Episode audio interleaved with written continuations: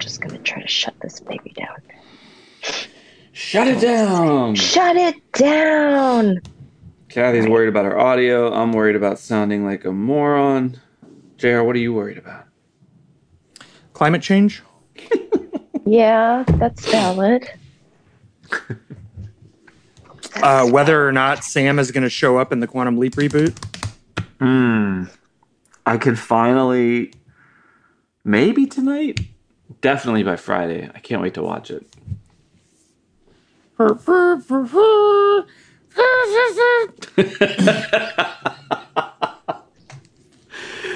That with Kathy accompanying on the Kleenex tissue. that that is the remix the world needs. Where's my horn section? Yeah. Oh my god, my allergies. All right.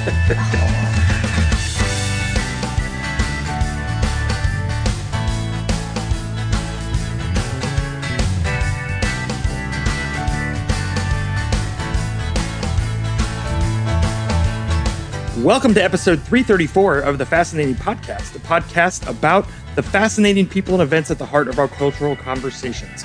I'm JR Forasteros. I'm Kathy Khang. And I'm Clay Morgan. Matt Mikalatos is back in the writer's room, so not with us this week. But on this week's show, we're going to be talking about an historic moment in American cultural history and the ongoing legacy of school integration. Um, but before that, there was a kind of a, I guess, kind of a bombshell study that dropped earlier this week from uh, R.C. Sproul's. Uh, uh, it was, it's a, it's a it's like a state of the theology survey from. Uh, I'm not sure how to say this, Clay. It's a town in Pennsylvania. Ligonier? Ligonier? Ligon, it is Ligonier? Yeah, I was just gonna okay. say, um, Ligonier, very famous Pennsylvania area. I know that Sproul was always out of there. Is he still alive? I don't think so. I think His passed. son took over like years ago, I think, or something. I, I can't recall. So, so they released a, a state of theology uh, uh, thing, and what what has been causing some shockwaves across the evangelical uh, web is the fact that so many evangelicals hold are in agreement on what we might call social issues like abortion and homosexuality, uh, but on things that most pastors and theologians would consider more central issues, like whether or not Christ is God, there's this wide gap. Um, there are, uh, I think it was, um, yeah, I'm looking here, uh, 43% of evangelicals, specifically, this is not everyone, this is specifically evangelicals, believe that Jesus was a great teacher, but he was not God. Hmm. Um, there, Wait, uh, what?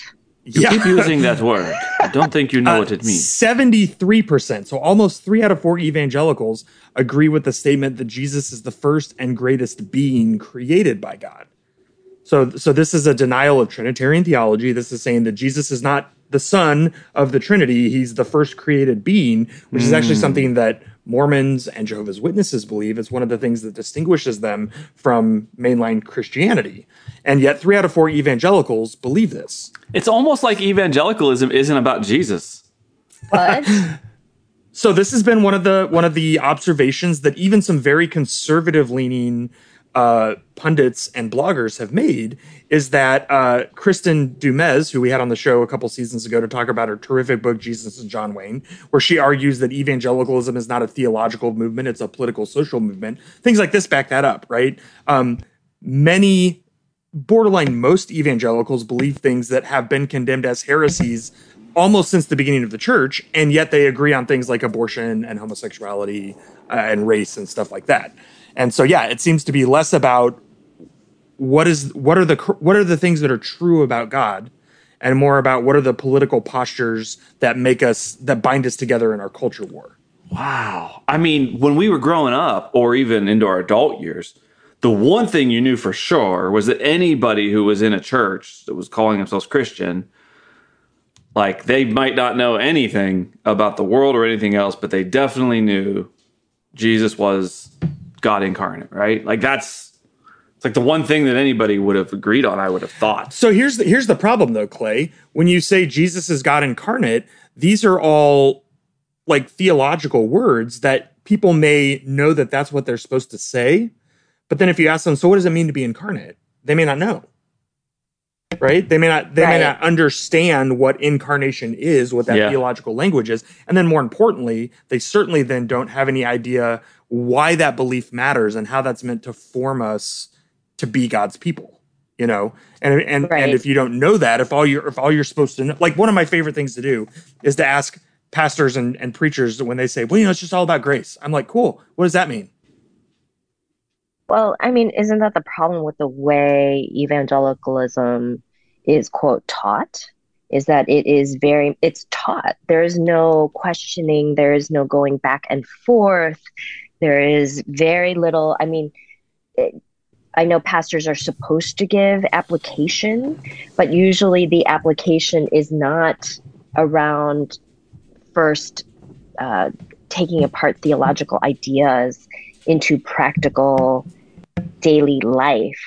And so, like you said, JR, we can talk about incarnate, but what does that mean in reality? Which is why then people would say, yeah, Jesus is God's first created being. Hmm. And I'm a little horrified because because that is not is not what we Yeah. believe or at least that's not what i believe so That's Well, see, it's- the- so the, I was going to say the cynic in me pictures at least a couple of churches I've attended where they're not spending Sunday mornings explaining theological matters or spiritual practice. You know, they're basically few are they're using that pulpit time to make sure you understand what a liberal is and how to not become fake gay. Like, and well, they're and i yes you know yes. they're just focusing think- on all these other things. Right. And I think that that that is the way it is presented now, but I also think that that's probably the way it's it has been presented for decades, right? But it's not framed in those words and it's not taught in that way specifically, but now it is. It very much is, well, you know, the libs, we're going to own the libs. Uh, but more it was, you know, like, well, Christians don't do X, and here's why. Christians don't do this, and here's why, under this vague idea of what we believe. And if you believe this without actually interrogating what that means and the implications, you just know that that's what you're supposed to say you believe, and then be able to iterate all of the other things that you're not supposed to do, is the big gap and also still horrifying. Mm. Yeah, and and you know, I think we've all probably encountered pastors and preachers who will say something like, "Yeah, the Trinity's just confusing, so don't worry about it." Oh, sure. Yeah. Right? Right. Um instead of saying the Trinity's pretty confusing, so we should take time, be careful and, you know, meditate on it hmm or something like that, right? Right. Um, right. So anyway, I'm sure I'm sure we'll come back to this. Uh, it, it's such an interesting identifier. Man, that is Uh, stunning. Like I didn't know this at all. I hadn't heard this at all. It just starting to process it in my brain. It's really stunning. Right. I mean, it's it, it kind of gets worse the longer you think about it. So, um, yeah, it, it has a lot of really troubling implications. Uh, and but I think it but it actually explains a lot. Right, We, have I we, we've already got troubling implications. This helps explain them a little more. Yeah, yeah. Um, now, as far as solutions and things like that, uh, you know, one, I think well, we could do a whole show on this, but part of it is you have to ask if the the people who are the problem even think it's a problem, right? the people who don't understand the Trinity or think that Jesus is God's firstborn son, um, literally, uh, you know, you have to ask if, if they care, if they, if they, if they think having having a theology that aligns with the historic church's theology actually matters that much, or if it what's more important is that they uh, are anti-abortion and anti-gay. Yeah, and like You know? and when I say things um, like what I'm about to say, a lot of times to me it's just so obvious and non-inflammatory. I don't even think about it. I'm sure this will be surprising to some people, But there's obviously a cross section of bigots and racists who are just looking for where they're provided the greatest cover. And that just may happen to be the evangelical church right now. Yeah. Unfortunately, that's true. So, and historically, yeah. as yeah, we will Yeah, yeah. Yeah. History, Um, eh? later. Hey. So, so Kathy, let me tell you a story. yes. Once upon a time, uh, we were planning a show on school segregation, school integration, and the anniversary of the famous Little Rock Nine. And uh, we have a resident historian on the podcast, Clay Morgan. You know, big deal. Sure, you've heard of him. um, and Clay invited my wife and me to do some bar trivia at the movie theater slash pub by their house, Alamo Drafthouse Cedars. World's greatest. So we theater. went. We went uh, and did Geeks Who Drink trivia at the theater. Um, we ended up coming in second place because I came Oh. to peer pressure and didn't trust Clay. Okay, Oh. so we lost by one. We tied. It was a full And then on lost the tie, tiebreaker. and there was a tiebreaker. Oh, no. but there was a question that should- Clay wait, got wait, wait. right. We should give. There, there, were, there were a couple questions that Clay got right that JR overrode. No, there was one. Oh. and JR overrode it because he got peer pressured by the rest of the team. And Clay was right. And if I had just listened to Clay, listeners, if we had just listened to Clay, we would have won. oh. Okay. So let's Aw, take from that what you will. what a powerful segue. Yeah. But here was one of the questions Okay.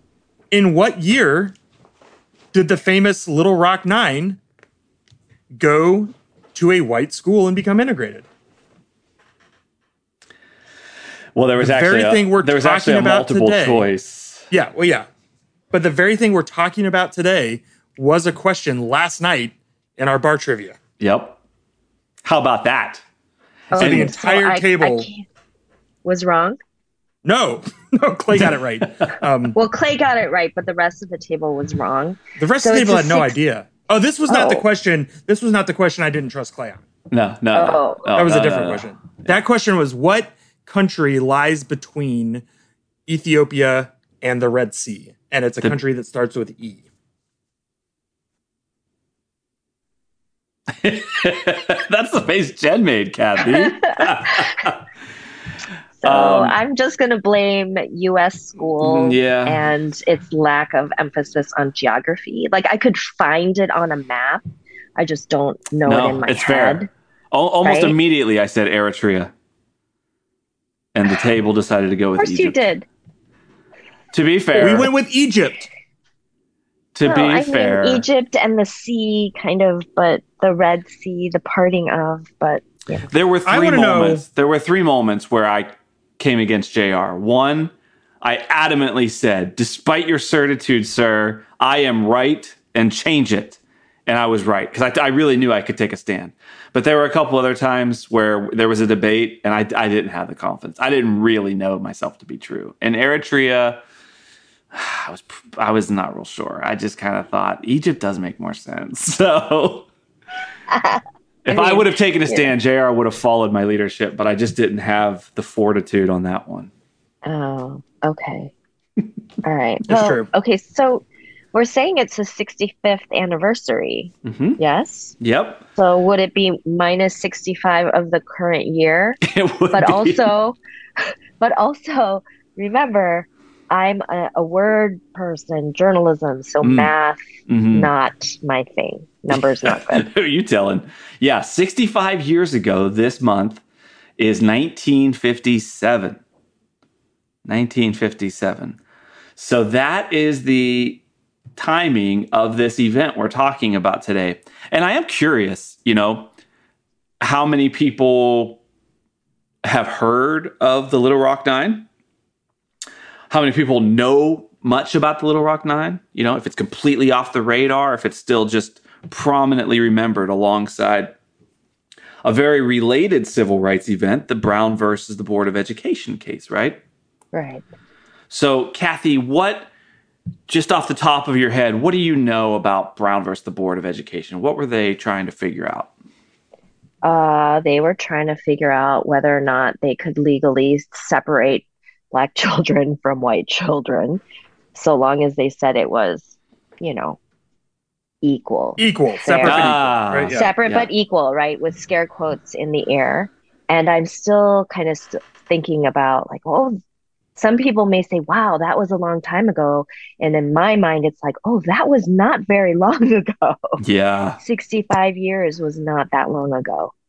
You know, it's so true. I think about when I was a history student and then I was a history teacher and now as just a history lover in middle age. It's amazing how your understanding of time and context changes as you age. Like what was like forever ago, it's like, wow, that's not that long. You know, that's that's just one me away. So it's crazy when you really One- think. It's Yeah, crazy when you think yeah. about it. Um, but that's right. They were trying to uh, litigate a philosophy that was played out in very practical ways. And so from 1896 specifically on, after a, an old case called Plessy v. Ferguson, the ruling doctrine was that we could be separate but equal, right? That we could have separate facilities, for example, dedicated towards uh, white people and black people, but as long as they were of equal accommodation, that it was perfectly legitimate and just. Spoiler, they were never actually equal in accommodation or quality. Double spoiler, it wasn't actually just, which of course many people felt and knew and lived all along. So this is why you hear about, you know, the water fountains.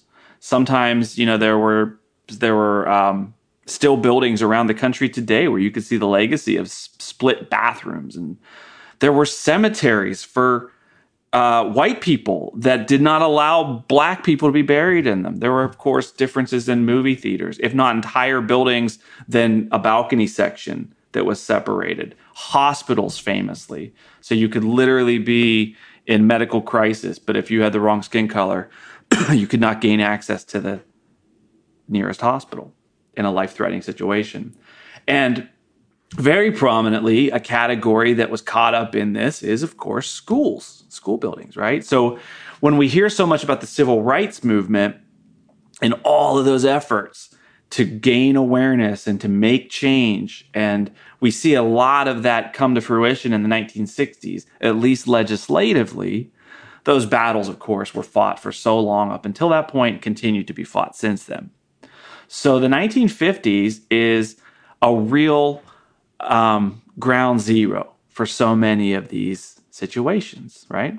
Not surprisingly, coming out of World War II, where we sent segregated troops to fight against tyranny. And even Harry Truman was like, I'm not very smart, but you know, that kind of doesn't seem logical. Right? The irony there. Yeah. Yeah. So that's where we were in the 1950s. And as you said, Brown versus the Board of Education is this famous Supreme Court case that pulled together a number of different um, plaintiffs and situations and became the court's chance at a high level to make an umbrella ruling. So, JR, before we hop into kind of the execution of this with the Little Rock Nine, um, what do you know about kind of how things were happening between 1954 and 57? What what happened to separate but equal? Yeah, so this, I, I will say this is stuff I've learned a lot in recent years doing my own research. Because growing up, it was always oh, like exactly what you said, right? Uh, black kids and white kids are not allowed to be in the same building, and, and that that that was the end of it, right? But I think one of the things that um, one of the way how do you measure equality, right? There's a couple different ways to do that. One is you can measure outcomes. So are are students performing to the same level at, at, in both of these different places? Another one is actually though money. How how much is the state spending on each kid? Right? Um, do the white kids have as much money spent on them as the black kids? And what you actually find out uh, when you go back and look is that, uh, to your point, Clay, right? no one's surprised here, but it was wildly unequal. Um, not just in the South, actually, all over the country. Anywhere that the, the, the schools were segregated, the white schools got a significantly higher chunk of money, and that came from federal, state, and local levels than than students of color. Uh, to to the point where like for every dollar spent on a white kid, it would be like pennies on a black kid, right? But and, and, a chair a chair? well, that's it, right? But but we think about this today, like you know, um, I remember when our school, my public school, got internet. Well, if your school's going to have internet, it needs to have computers. Well, how nice are the computers, right? What kind of software comes on them? All of these things cost money. When you go to your science classes, what kind of equipment do you have? Do you actually get to perform experiments and do labs, or is everything just on a whiteboard? Oh, not a whiteboard, excuse me, a chalkboard, right? I mean, they're like like when you really get into what equipment the schools have for the kids that's where it comes from right? It's not it's it's it's not literally every kid gets a certain amount of money. It's when you look at this school if this school got $10,000 to do a technology upgrade did the other school get $10,000 to do a technology upgrade right? And um, i mean I, I think that's a little bit easier for us to see today than back then but it was the same kind of a thing right? How well, and we've what, talked about not only gerrymandering on the show by the way but you just talked about concrete and infrastructure and bridges last year, right? We had a show around that article right. you wrote, and and not only the reality of the infrastructure, but how it groups people, and of course, we put kids into schools based on neighborhoods and communities and geographical so, areas. Right. So now you're starting to get into how the U.S. has maintained school segregation in the wake of Brown versus Topeka. Because okay, so we should reality, probably circle back to this. Yeah, right? yeah, yeah, yeah, yeah, yeah. because the reality is nothing much has changed despite this landmark ruling, yeah. which again was a massive shock to me when I started learning that. Because growing up, I always learned like, I mean, I went to school with black kids and Asian American kids and you know Latino kids and all that. So I was like, oh, like, see, it worked. Like we're not racist anymore. Yeah, you know. Um, yep. so yeah. Do you think people see the difference more now than they did back then. I, I don't know if people really understand when it comes down to it. But yes, we should circle back. Yeah, let's. I so, think the reality yeah. is people are like, well, is it really that bad? Well, that, that's a when that's a great. Sure, if you look at the extremes, right? But when when it comes down to it, people are like, well, you know, that school on the other side of the county is it really that bad? Mm-hmm. Versus, you know, the water that I'm drinking in Libertyville versus mm, Jackson, Mississippi. And what does that have to do with school? Everything. Yeah, so I like this. I like this context to set up this event, right? Because it speaks to so many different realities.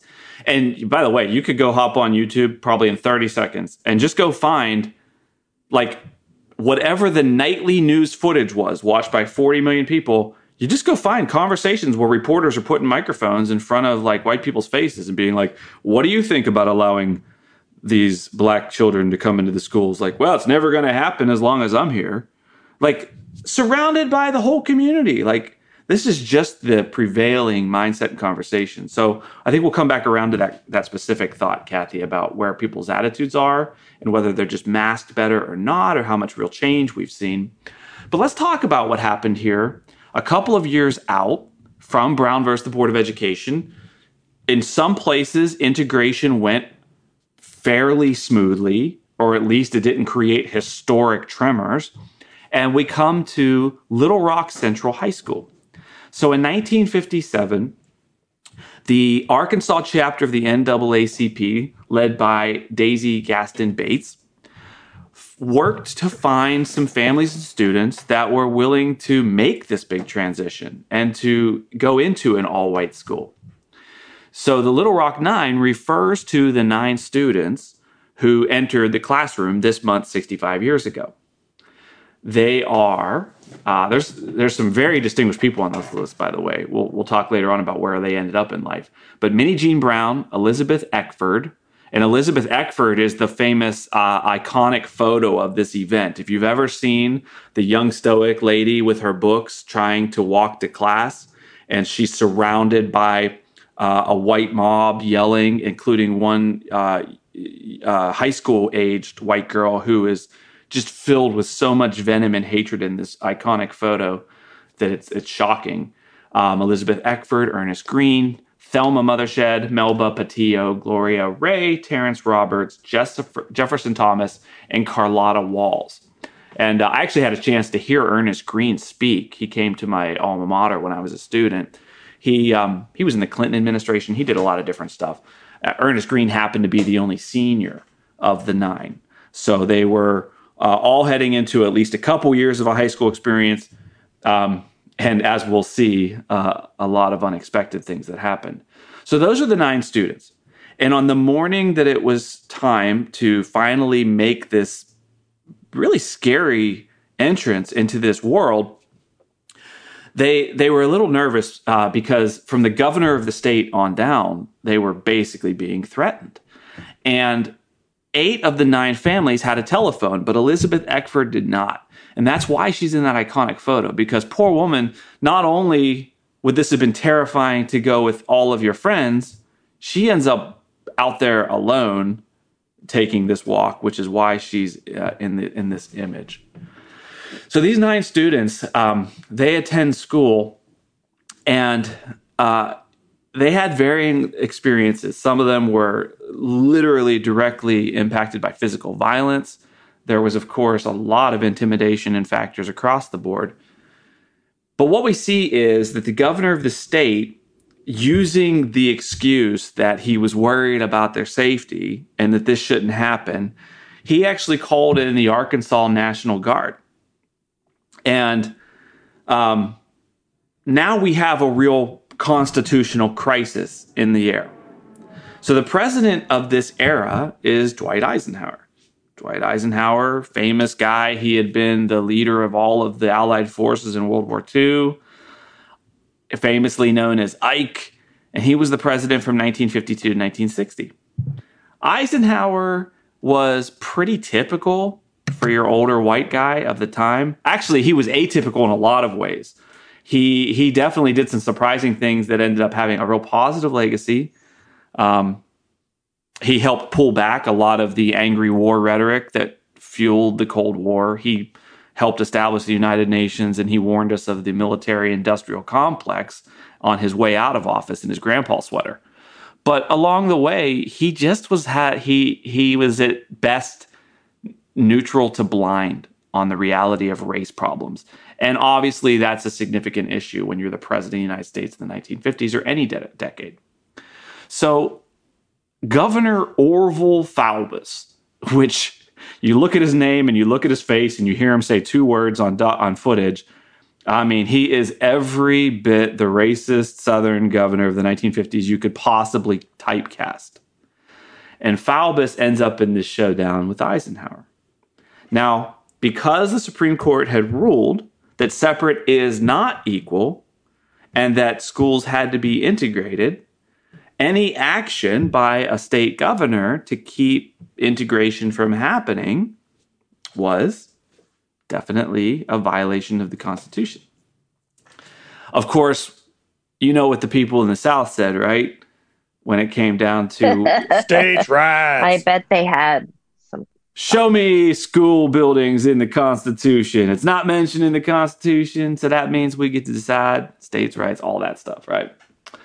Um, so it's really interesting because you have a national press that is um, is very mixed at this time. There's there's a few people that are super crusaders for civil rights. Of course, there's no black reporters. They haven't uh, ascended into that level of journalism. And you've got like a young John Chancellor down there, and and um, yeah, it was really interesting. Like some some reporters were attacked just for covering it, right, um, and things like that. But these students basically are now up against an entire state national guard. So Eisenhower calls in the U.S. military, the U.S. Army. So the I, one I did not know this. It's crazy. Um, John Chancellor said that when the troops showed up from the 101st Airborne out of Kentucky, to him, again, a young white guy who's a reporter from New York City covering this situation in the South, who himself was accosted.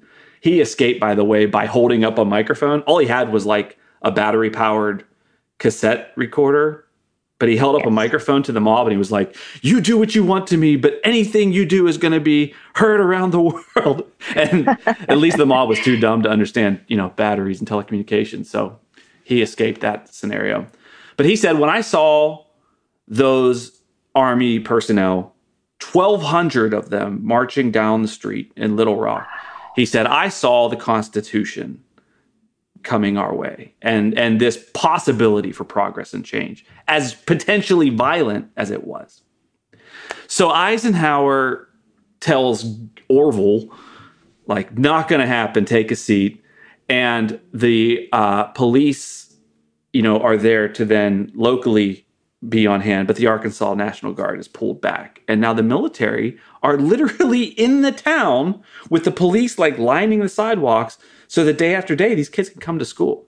It's a it's a crazy crazy scenario when we think of how little has changed and how much has changed, but like to imagine just the ability to walk down the street and enter a building was met with this much violence. And violence there was. So that is the group that we refer to when we talk about the Little Rock Nine, sometimes called the Arkansas Nine, right?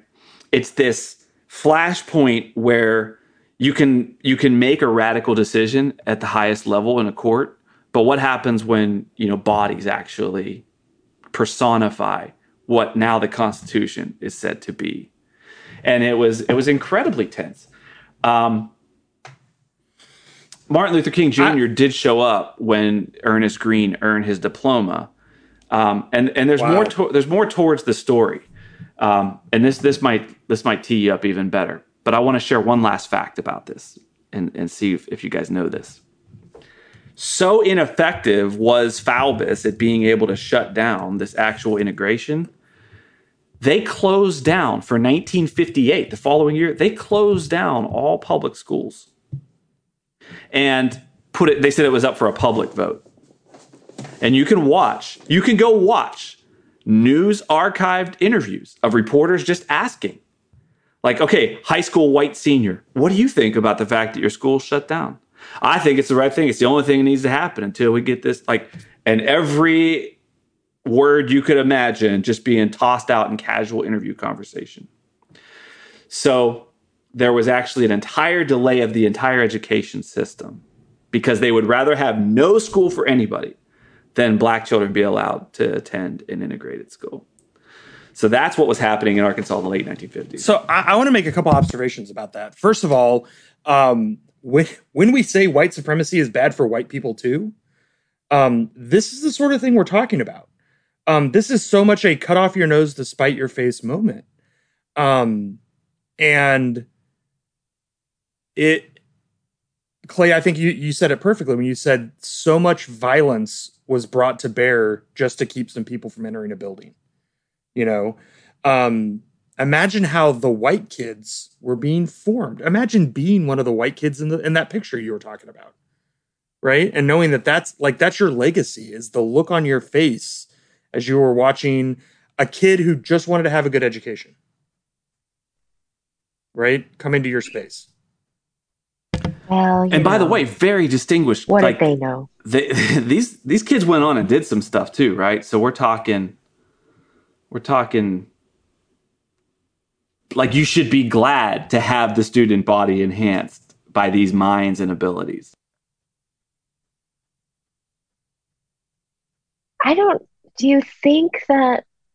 I guess I haven't done enough research um, or read up, but I do wonder what the the legacy is for those white students and what the families of those kids think about that time because they are adults now right? And i can completely see how folks would be would just brush it off as well you know they're 18 19 you know 14 uh, what do they know?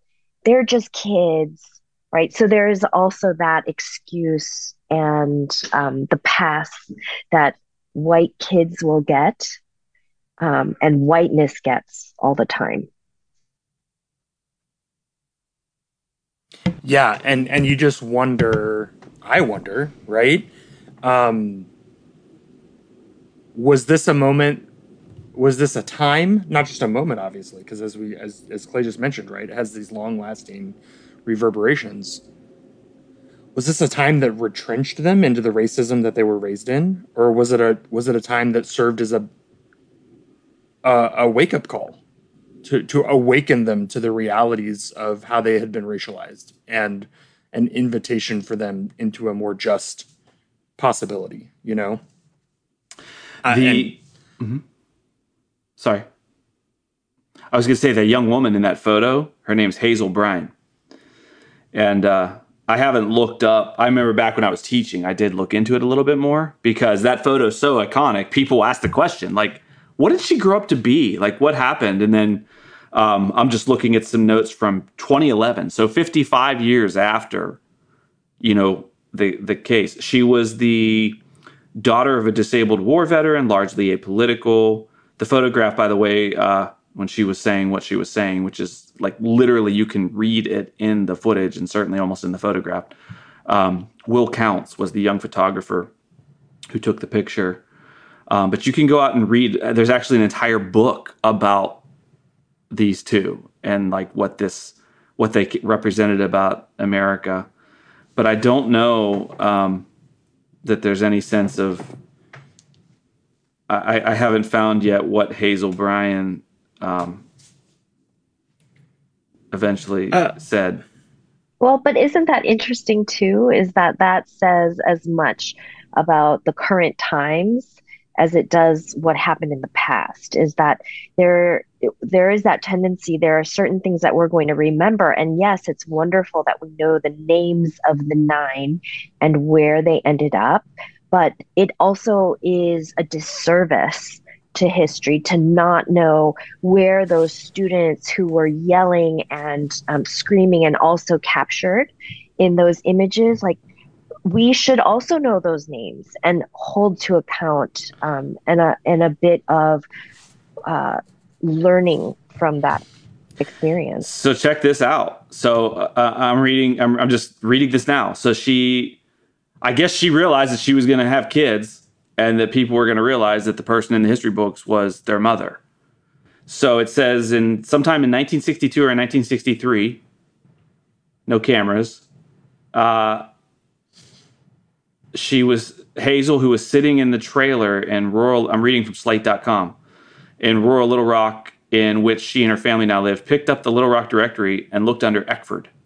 Without telling her pastor or husband or anyone else, she dialed the number. Between sobs, she told Elizabeth that she was that girl and how sorry she was. Elizabeth was gracious. The conversation lasted a minute, if that. Pretty fascinating. So you can go to slate.com and read more about the many lives of Hazel Bryan, which looks like something I want to follow up on. Um, but that's a great point, Kathy. How many people did not have that mirror held up in a way? And and again, like if it had been documented and become so famous, like that changes the impact of it, right? But uh, it's it's it's really crazy to think about. So I have a couple. I have one that I keep wanting to get back to, but I keep having other thoughts. I think another thing about white supremacy is how it um, it offers us, and by us I mean white people like me and you, Clay. It offers us the protection of anonymity. You know, would Hazel have had that same reaction if she had not been drawn into the light by being put in the history books? Right? Would she? Maybe she would have, but I think it's significant. I think about Charlottesville and the Tiki Torch guys and mm. how oh dumbfounded they were that people were identifying them, finding their LinkedIn profiles, and contacting their employers. And that this this like shock that they had at being held accountable, right? Because I think there's this like um, there's this an- anonymizing that goes on. Um, more cynically, someone said, at least back in the day, they were not stu- or they were smart enough to wear hoods. right? Oh, good lord! Well, but, you know, there's that. But like, well, I think by the way, we're seeing it with Carolyn Bryant and the Emmett Till, like literally in the yes. last month. Yes. I mean, I uh, J.W. Milam and Roy Bryant, like I, I knew they were dead. I didn't even know she was still alive, and like the fact that she's still defiant yeah. Well, so the other that, the, that's that's white supremacy, right? Yeah. Is that it still is going to protect the narrative that uh, paints whiteness as innocent and righteous and deserves all of the grace um, and uh, even if that conversation was a minute, right? It was really about Hazel absolving her guilt. And so, again, where's the responsibility for that? That was just about her un- unloading decades of herself. yeah and Mhm. and so again i think it, it that that plays into i think the conversation that we started out with is what do we really believe and how does that play out in our lives and so this understanding this very weak understanding of theology and how that actually is lived out has been playing out for centuries right Yeah. this is nothing new this is nothing new because a lot of those folks who are yelling and decided that it was better not to have school than to share a classroom with a black classmate also went to church on Sundays and were pastors and pastors' wives and Sunday school teachers. And they had no problem. They had no problem. Um, you know, the other thing I was thinking about was along those lines that when we talk about integration, what we see happening is black kids being taken to white schools. What we never see happening is white kids going to the black schools. Uh, and a large part of the reason for that was because of how much worse the educational experience is in the black school, right? So, uh, and that's the thing that has not changed nearly as much today. Or Um, or an extension of that, if integration is welcomed even into the white schools or celebrated, uh, how often is it because those students bring some kind of benefit through demographics, grants, athletic success? You know, there's a lot of different reasons that people are happy to uh, to celebrate integration in a way that is self-serving, much like with the Native Americans and the Carlisle, uh, Pennsylvania school, and like you know, you got Pop Warner and these football, you know, like uh, the, the football legend who's named for all of the kids' programs. Like, oh, such a friend to the to the natives. No, man, just looking for a winning football team he literally could take out and beat Penn State and Harvard with. So there's a lot of legacies uh, around education that are conflicted. And Jr., I, I asked you last night if you could, you know, think a little bit more about uh, a way to structure the conversation, like how have things changed or not changed? And I, I know you've been doing some reading on that. Yeah, I mean, so again, the reality is that uh, what essentially what Brown versus Topeka did was made it legal for minority students to attend white schools. What it did not provide for was making sure that all students have the same amount of money spent on them or anything about achievement, right? There was nothing, it was literally just like a, a, a spatial integration, which is not nothing. It's not nothing, but it doesn't go nearly far enough. And so what it did uh, was what we've seen a lot of racial policies do is that it kind of drove everything underground because now you're not allowed to be outwardly, overtly segregationist. So it have have to get more clever. You already mentioned redlining and all the housing discrimination stuff. So that when we say, well, we just have kids go to the schools by where they live, which seems totally reasonable and not in any way racialized until you recognize that at the federal, state, and local level, we have been very careful about deciding who can live where for generations, so that now the schools are divided by race still largely. Um, the the majority of students, I will say this specifically, the majority of white students in America attend school with other white kids.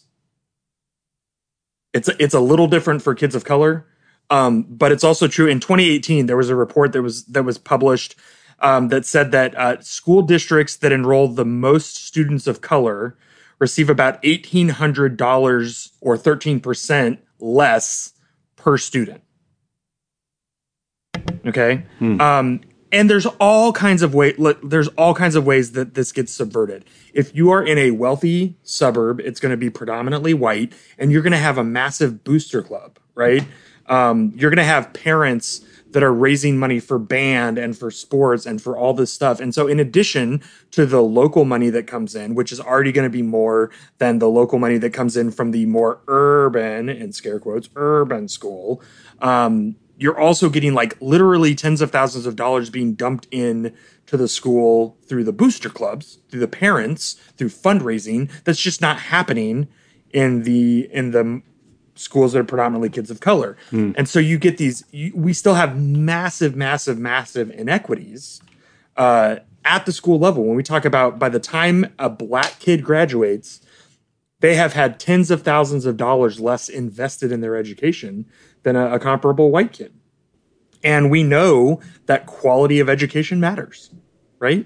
And right. so, um, I mean, there there are so many there's so many uh, additions to this. I mean, we talk about what kind of schools teachers want to work in, uh, right? it's infrastructure, it's faculty like. and staff, it's all the bells and whistles, it's the environment. It's, I mean, I remember moving from the Chicago public school on the north side, Waters Elementary, and moving to the west suburbs, uh, Waterbury Elementary, and being blown away by the difference of the building itself and just walking in and realizing that I was it I was in a completely different world. And when we moved, that would have been like 1978, nine.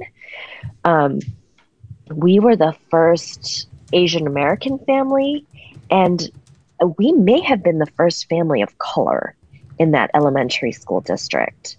And my sister and I felt it for sure. But I just remember distinctly walking in and being like, this does not look anything like the school I just left. From the playground to the the entryway, that there were buses. I mean that that was wild. Like we just everybody just walked Chicago Public School. But yeah, there were buses because it was drawing from a broader space, physical space. And I still think about that. I still think about how different that experience was. I think a lot of things too in this conversation. Um, I certainly have lived a very ordinary middle class existence. You know, I have tons of privilege. I think a lot of the people who like know about the ghetto or know about really poorly developed and suffering areas, they don't actually see it. Like, I don't think we really have an understanding that in 2022, what impoverished parts of towns and specifically urban areas can are really like. Um, and even if you see it on like a Tuesday afternoon versus a Friday night, a Saturday night, and it, it just creates such a stark picture of how this legacy from the the physical infrastructure, the gerrymandering, the institutions that have, have driven segregation, of how it really drives poverty and perpetuates the cycle. I just don't think most of us really see the full reality of it. We see Hollywood versions of it and we celebrate the story of the talented voice or the prized fighter who escapes, you know. Um, but this is still such a real legacy for so many millions of people that's still with us, and uh, and it, it's it's just hard to ignore. Well, and I think this is this falls under the like know better, do better, right? Um, Brown versus Topeka. I grew up thinking it was the end of the conversation right? We did it. We integrated. Yeah, and Thurgood Marshall, the lawyer, became the the Supreme Court justice, and right. Yeah. And and I think I think we need to treat it as the beginning, right? It was the first step in a long journey to making sure ec- education is truly equitable. Um, there's a lot more work to do. Not that the work is over. And so, um, yeah, and and I mean, you know, Kathy, you're you're pretty heavily involved in local politics, right? So, like, you know, like these these things are where these things happen at the local level. Like we're talking about local school board elections right. and that kind of stuff, right? Like that's the that's that's where a lot of this stuff is being decided. Right. So um yeah, like we care who's in the White House, but it, it probably actually matters a lot more who's on your local school board. Right. And I am thinking about, you know, even at the level of what are the kids reading? Right. And the, the whole conversation around banned books and what the curriculum is going to look like and what's being taught. I mean, imagine if this isn't being taught. Right. Um, and I can imagine and I can believe that this won't be taught because whether or not you think it's the beginning or the end, it still shines a light onto what the reality was at that time. And that's a reality that I think a lot of people want to forget um, mm. as much as as much as possible so that it cannot be connected to the present. Well, I would encourage everyone to um, read more, uh, not only about this event and the civil rights movement, but specifically, um, it's pretty cool to find out the stories of the Little Rock Nine, and they make it quite easy for you. You can go to Little Rock Nine, that's the number nine, littlerock9.com. Um, these folks are still going, man.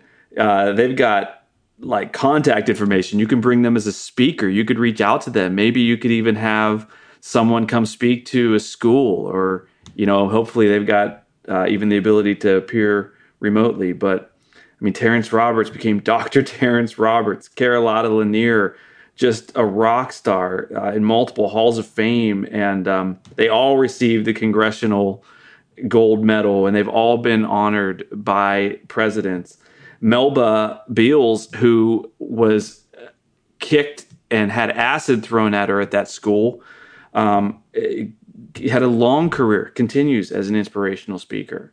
Just remarkable stuff. So littlerock9.com, you can go and uh, and learn more about their stories. Awesome. Well, uh, thank you, Clay, for putting this this episode together. It's been really interesting. Um, I think we want to shift now to what is fascinating us this week. Uh, Can I go first? Can I go I, first? Please do. I would just like to say though uh, I'm doing this in protest because I have seven things and I'm I only get one. So Clay, you cannot have seven things this week. No, yeah. I know, I know, Kathy. I'm no. only going to do one. Why don't you start a "What's Fascinating Jr." podcast and then you can just talk about all the things. I thought that I thought that's what this was. Follow Jr. Forasteros on Twitter or Facebook for more things he likes or doesn't like, and uh, I'm not even going to take these two on on the Elvis movie, but. Let me talk about a much better film Agreed. you guys, I saw The Woman King on Sunday I'm night. I'm so jealous. Oh Very my goodness. To see this one. I I've missed a lot lately. I, I I didn't know multiple TV shows and movies were coming out. Yeah, but you made time for Elvis. And, um, yeah, months ago, and and Jen told me we got to see The Woman King. We went holy cow. Like, just give Viola Davis the Oscar, first of all. Granted, with all due respect to five months of more movies coming, um, she's got to be in the conversation, I'm guessing, pretty hardcore. Uh, if you are like many people unfamiliar with what The Woman King is, it's a new historical epic about the Agojie, the all female warriors who defended the Dahomey in Africa. It is such a uh, it is an action film, and I wonder what the average person thinks of when they think of Viola Davis. Right? Probably a particular role or or what whatever it is. It's about to change forever. Like that's all I can tell you. Like there is who you think Viola Davis is, and then there is who you see her as after you watch this film which is really remarkable despite you know all the covid challenges of bringing a production to bear. They put a lot of money into the film. It's already outper- outperformed expectations by a wide margin in its opening days. Um, oh man it is so it is so intense but it's very good and it's called the woman king and it stars a number of very talented people including some breakout roles I obviously am not going to spoil anything, but I think we're just starting to hear about this film. It's on your radar, both of you. Oh yeah, planning to see it this weekend. Yeah, absolutely. Nice. Uh, Kathy, what about you? Yeah, so um, I have uh, really enjoyed finding funny things just because I need to offset reality. Um, and Peter and I watched a Netflix show called Mo. Um, and the the series is very loosely based on well maybe not so very loosely based on uh, Mohammed Amer's personal life as a Palestinian American refugee. So that alone should make your eyebrows go, What? Because what's so funny about being a refugee? And yet he does this masterful job of kind of pulling out um, kind of the brutal, violent, terrifying moments of childhood and life.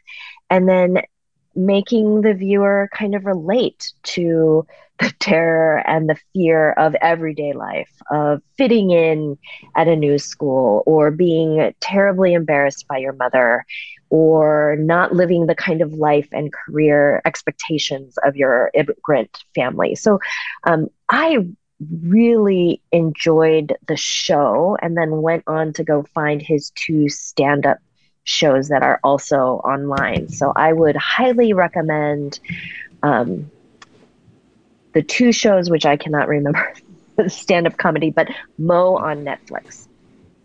Yeah, we watched the first episode and we're really impressed. I haven't uh, got to keep going yet. Yeah, I mean, Peter was like, it's a comedy. And we watched the first episode and I was like, uh, what kind of comedy? All right. JR, what are you? Very good. Well, JR, we're out of time. So we'll hear from you next week. no, I want to shout out a new horror film that is out called Barbarian. Uh, I would say if you have not seen a trailer, don't watch a trailer. But even if you have seen a trailer, you've only seen about the first 20 minutes of the film. It is terrific. There are some really, really smart writing choices that I would love to discuss, but they would constitute spoilers. Uh, and it is just a movie that constantly keeps you guessing, um, has a lot, a lot, a lot to say, uh, but never gets preachy. Uh, it's just really fun. Uh, terrific performances all around. Highly recommend it. Uh, I know uh, Kathy Elias and I were texting about it, um, and we could not, between the two of us, could not convince you to go see it. But he and I both really enjoyed it. I, I just I didn't have time. I had things to work on. I will go see it. I promise. I promise. so yeah, it's terrific. It's getting to be spooky season, so uh, mm-hmm. highly recommend Barbarian. Uh, one of the many great films out in theaters right now. I can't wait to see it. Um, let's uh, let's wrap up with um, with what we're doing. Oh, but first, Kathy, we told you that we narrowly were edged out last night in trivia. You know, we had to go to a tiebreaker in the building, and the final question was this: What is, according to the USDA, the amount to the pounds, nearest pound to the nearest, pound, the nearest pound the amount of bananas the average American eats in a year, consumes in a year? oh God! What would you guess? Um, the average consumer bananas. The average American. Average American. Oh my gosh! I. Mm, is there like were you given a range? Nope. No. Okay. It was not. It was not Prices Right rules. Oh, you just had to pick a oh, number, man. and you had to be closer than the other team. Okay, twenty five pounds. Oh, that was my first response. Jr. went with twenty eight, and the, the team went with twenty eight. And I know. it's like ten. 10? No, it's 13. It's 13. 13. 13. 13. But guess what? We said 28 and the other team said 27, so they won. Oh my gosh. But we were both like neck and neck still. Oh. Yeah. Wait, 13 pounds? That's it? Uh, so, Kathy, uh, last week's interview, which by the way, we didn't ask, we didn't ask how it went without us. Oh, we managed. Sure, it was probably great. We managed. Yeah, I think I think that's just assumed it went well. Uh, the book the book is now out. Yes, yes. Voices of Lament: Reflections on Brokenness and Hope in a World Longing for Justice. It was edited by our fascinating friend Natasha Sistrunk Robinson. A number of other authors um, and friends of the podcast were a part of. Um, the book. And so I think it was 29 women of color, um, going through Psalm 37. So it's just a really, it's a very rich book. You don't want to plow through it. You want to walk through it and read through very slowly. Um, there's reflections, there's poetry, there's um, questions, there's uh, the cover is gorgeous. Um, so that is out. You can buy it wherever books are sold. And uh, yeah. How about you, JR? What nice. do you got going? I have a couple of new articles up. Uh, the one that I mentioned last week about Sandman and uh, him going to hell is up at Think Christian. So I talk about I talk about dream in hell and the harrowing of hell, one of my favorite theological topics. Uh, that again, a lot of evangel- evangelicals apparently don't even know about. Who, who could have could have predicted? Um, and then I have a terrific uh, article up at Tor.com that's on Nope and the Bible verse at the beginning of Nope, where they let me go on for like 2,000 words about American Empire, Black liberation theology, and all the stuff in Peele, um, in Peele's film. So, so I was cool. sure when I submitted it there was way too much theology in there, and I told them I am like ready and ready and waiting to pull it back. Just tell me what is too much, and they were like, "We love it. This is terrific." Uh, what if I told like, you we're not editing yeah. it? Down. Yeah. There were like very small edits that were largely like rewording some things here and there. No content stuff at all. So J.R. Forasteros, noted Tor.com contributor. It's very exciting. Yeah. So anyway, those are that's what I've got. Clay, uh, you've got how's your Medium post been doing? By the way, it's I got a lot of yeah. You know, you guys know how it is. You can you can bang your head off the wall, not sure what to write, and then you throw out some schlock and it goes viral, and then you write like this thing you feel like is a masterpiece, and no one sees it. like that's just a common thing that happens when you're a content creator. You can never predict yes. the response, the market, the reach, and all that. Um, for me, it's been fun just getting back to writing. I did put out a piece on Medium. It's called Searching for Truth in an Infodemic Era. Terrible title. I get it. I know it's a bad title, but it's a better piece. Doesn't matter. bad title. It, it's it's it's classic. Clay tells a story and then winds some things around. I had a lot of fun working on it off and on for months. But uh, yeah, check it out. Medium.com. I'm there, and uh, you can just search for Clay Morgan, Clay Morgan PA. Nice. Perfect.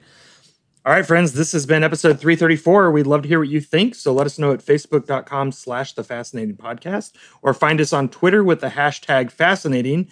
Uh, we will be back next week with another terrific episode. Until then, take care of each other, be safe out there, and uh, yeah, let's uh, let's integrate for real.